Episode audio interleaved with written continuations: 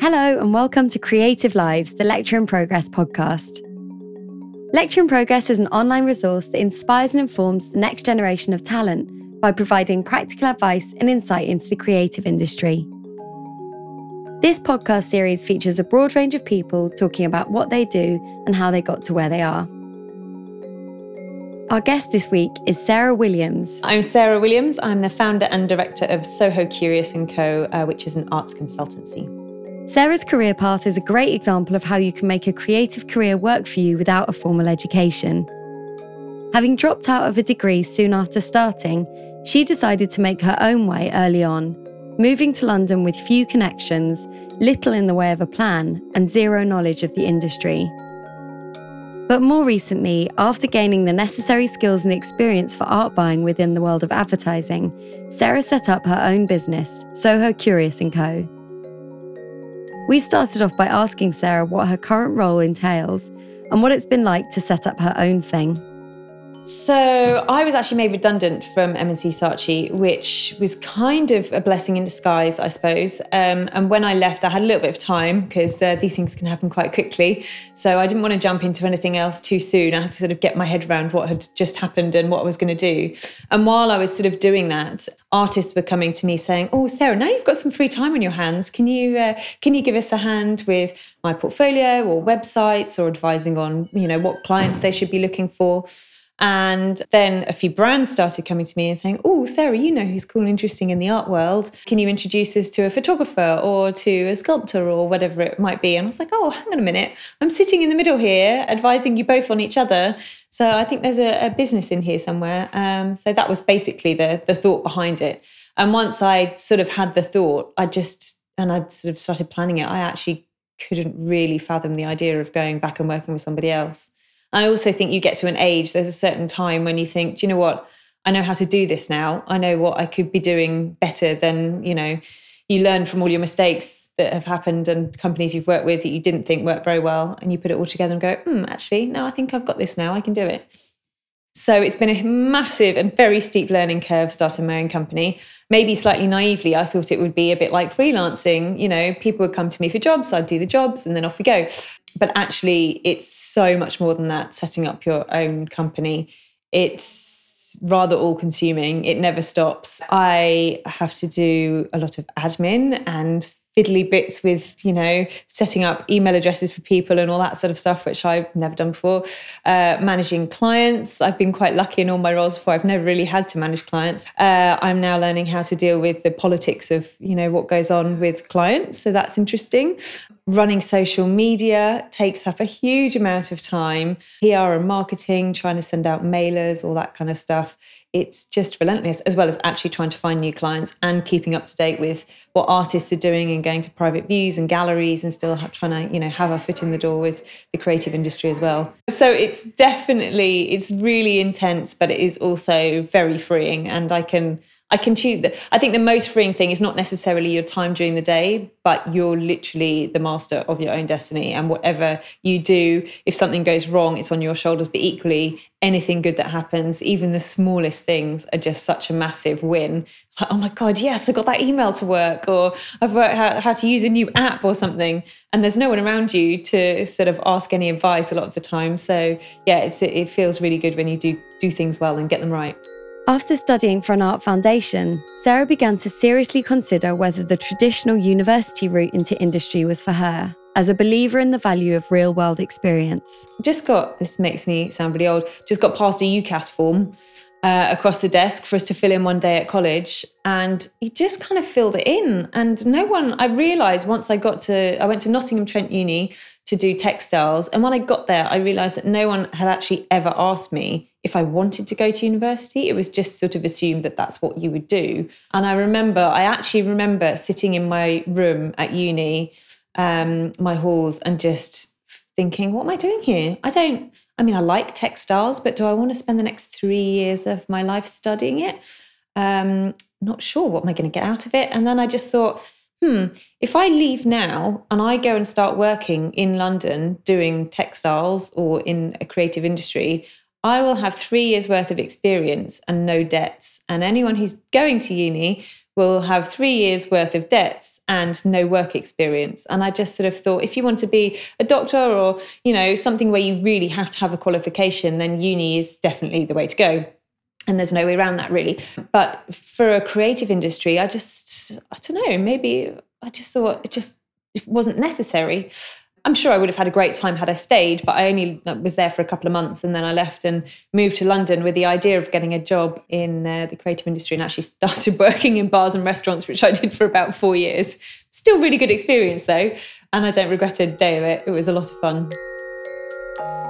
Sarah started out in London working in the restaurant industry, where she quickly progressed to a managerial role don't underestimate the power of the kind of experience in the jobs that you have because although I was working in a restaurant, the woman who was my manager there was actually, I would say, quite pivotal to how I moved forward.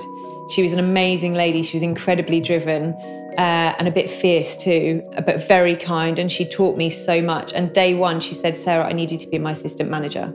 I was like, what? I've, I've just just arrived. I don't. I, I thought I'd be like handing out burgers. She said, no.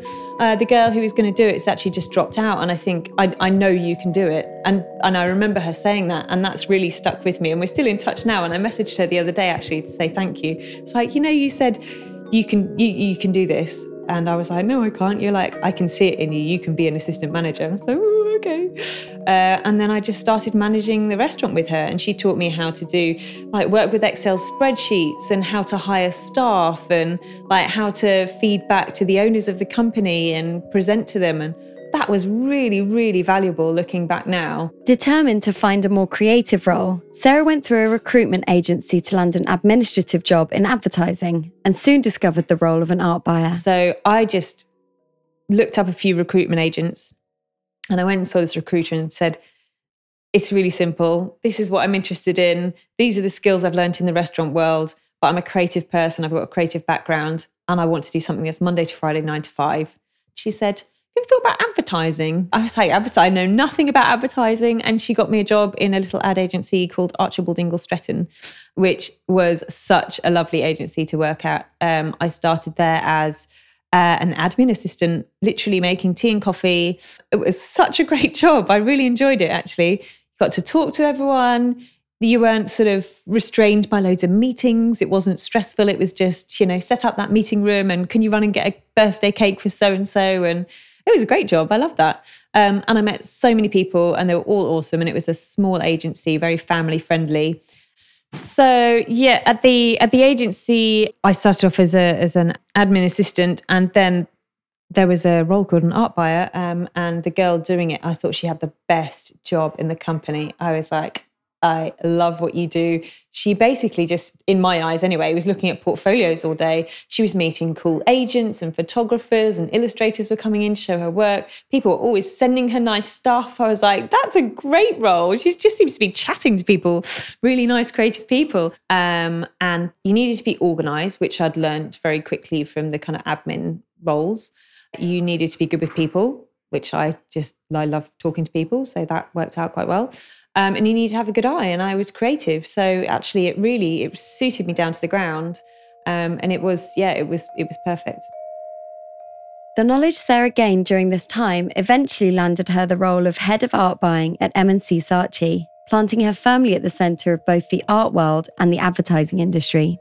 So the role at M&C Saatchi, I absolutely loved. It was uh, it was a great role, and mainly because of the people I was working with and my boss Grant Parker, um, who is head of art. He was just so kind and so lovely. And my first day, we'd never actually discussed the job title.